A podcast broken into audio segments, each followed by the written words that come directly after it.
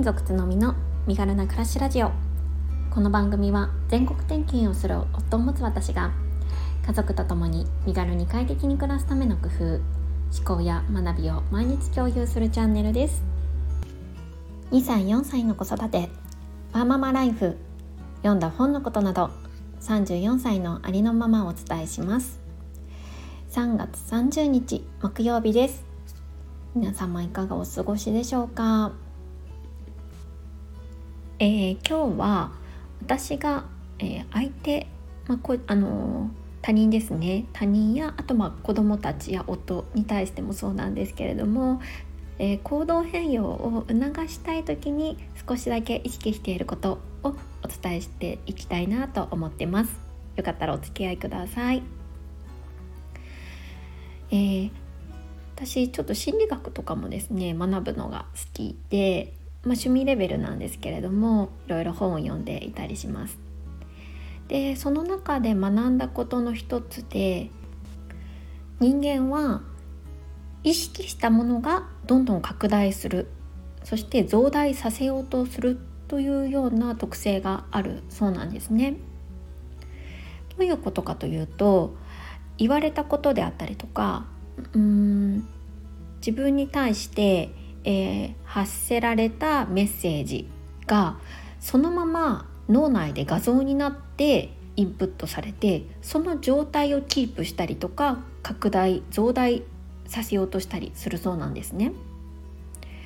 えー、分かりやすい例で言うと、えー、電車が閉まりそうになっていてよく耳にする言葉として駆け込み乗車はおやめくださいっていう言葉があるじゃないですか。でこの時に私たちの脳っていうのは駆け込み乗車をしている画像というのがパッと浮かび上がるらしいんですね。そうすると、えー、その行為を増大させようとするのでさらに駆け込み乗車をしようとしてしまうっていうような心理が働くみたいです。もし、えー、駆け込み乗車をしてほしくないのであれば、えー、正しくはですね次の電車をお待ちくださいにするといいそうです。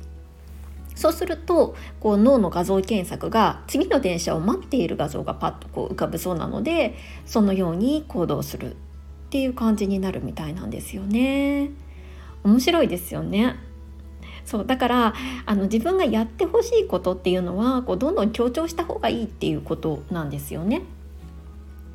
だから例えば子供で言うと、えー、立って食べないでっって言うんじゃなくって座って食べようみたいな感じってことですよね。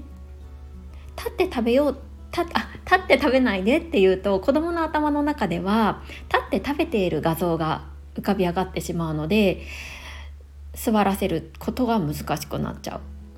まあ、あとまあその他にもこの、うん、内容だけじゃなくてもやっぱりこうなるべくねこうネガティブなワードを使うんじゃなくって、うん、何々しようみたいな運動まあ、レッツ方式っていう言葉は言ったかと思うんですけれども行った方がいいっていう点でもやっぱり立って食べないでっていうこういう感じで言うのではなくって座って食べようっていうことを言った方がいい要は自分がしてほしい状況が頭の中にパッと浮かぶような形の声がけをするとよりいいっていうことなんですよね。あと例えば夫に対してどんなことができるかなってところなんですけれども、えー、いつもやってくれてる家事の一つでゴミ出しっていうのがあるんですけど、えー、ゴミ出しを忘れないでって言ってしまうとゴミ出しを忘れている情景っていうのが思い浮かんでしまうと思うので、まあ、ゴミ出しをしてほしいのであればもしゴミ出しをちゃんとしてくれた時にすかさずそれに対して認めるそれをちゃんとこうフィーチャーさせてあげるっていうことが大切なのかなっていうふうに思っています。忘れずに自分で ゴミ出しを、えー、してくれたらすかさず、えー、ゴミをちゃんと出してくれてありがとうっていうふうに言うとあのちゃんと出している姿っていうのがゴミを出してるっていう姿が相手の頭にも浮かびますし自分の今やってることっていうのをこう認められた感っていうのもプラスアルファで出ると思うので、まあ、そういったところは良さそうですよね。うん、なんかもうゴミ出しっていうところでもう私の夫のちょっと家事レベルの低さっていうのが ちょっとあの垣間見えてしまってなんかお恥ずかしいんですけれども、うん、そんなところを、えー、意識しています。そうだから相手にどういうふうな行動変容をしてほしいかって思った時に、えー、そのうん、変化した姿が頭の中でパッとこう思い浮かべるよ思い浮かぶことができるような情景をしっかり伝えるっていうことは、うん、ポイントになってくるんだなっていうふうに思ってます。これねなかなか難しいんですけどねとは言っても。やっぱりどうしてもね普通に立って食べないでとか言っちゃいますしね、うん、だからもうこれもトレーニングだなって思って毎日、えー、私も精進しているっていうような感じです。ね、あのいろいろ子育てや夫婦関係あともしかしたら仕事関係とかでも使える、えー、心理学になると思うのでよろしければ是非ご参考にしてみてください。ここからちょっと雑談なんですけれどもそうそうこのゴミ出しの件ねまさに 今日の朝うちの夫ゴミ出し忘れたんですよ。えー、木曜日が燃えるゴミの日なんですけれども、えー、忘れられててあ私がやんないといけないってなっていたんですよね。でそれに対して、えー、まあ、ちょっとゴミちゃんと出してっていうふうに私は言ってしまった、まあ、LINE でね伝えてしまったんですけれどもでそれプラスアルファで もうなんかもうこれはあの仕組み化しないとダメだなと思ってあのアレクサの方にあのリマインダーを 設定しました。なんかこんな風にもう仕組み化っていうのも大切だなって 思ったりしています。はい。ここからはコメント返しをさせていただきます。えー、54回目の放送「家事がほぼ過去全くできない夫に対する私の考え方に」えー、新たにコメントをいただいていましたあゆみさんですすのみさんとっても参考になりましためっちゃタイムリーな配信ありがとうございます全体的につのみさんは懐が大きいと言いますか許容範囲が広いなぁと少し反省しました。価値観の違いをすっと受け入れている印象でした。でも旦那様はラーメン一から作れるなんて実は家事できるのでは？特にその特にうちの夫は包丁を握ったこと火を使ったことすらない人間ですのでそれと比べたらかなりいやそっちがやばすぎ かっこ笑い。ということでコメントをいただきました。あゆみさんありがとうございます。えー、実はこの放送ですねあゆみさんの放送バリキャリ系専業主婦のあゆみさんの放送を聞いてうちの夫はこんなだよっていうあの意味合いも込めてですね放送をさせていただいた回になってました。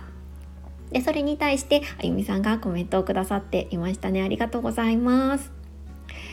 ねあのいや懐はそんな大きくないんですよ。多分よく見えてるだけだと思います。あの本当実生活では結構ぐちぐち言っちゃったりとかしていますしまあモヤモヤもイライラもたくさんしてるんですけれどもまあねあ今日配信今日の配信内容でもあったんですけど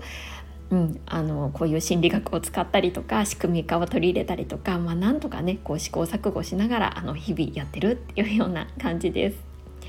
でもねやっぱり変えるのって相手を変えるのってやっぱり難しいっていうのはやっぱり根幹にあるので、うん、そことどう向き合うかって感じですよね。はい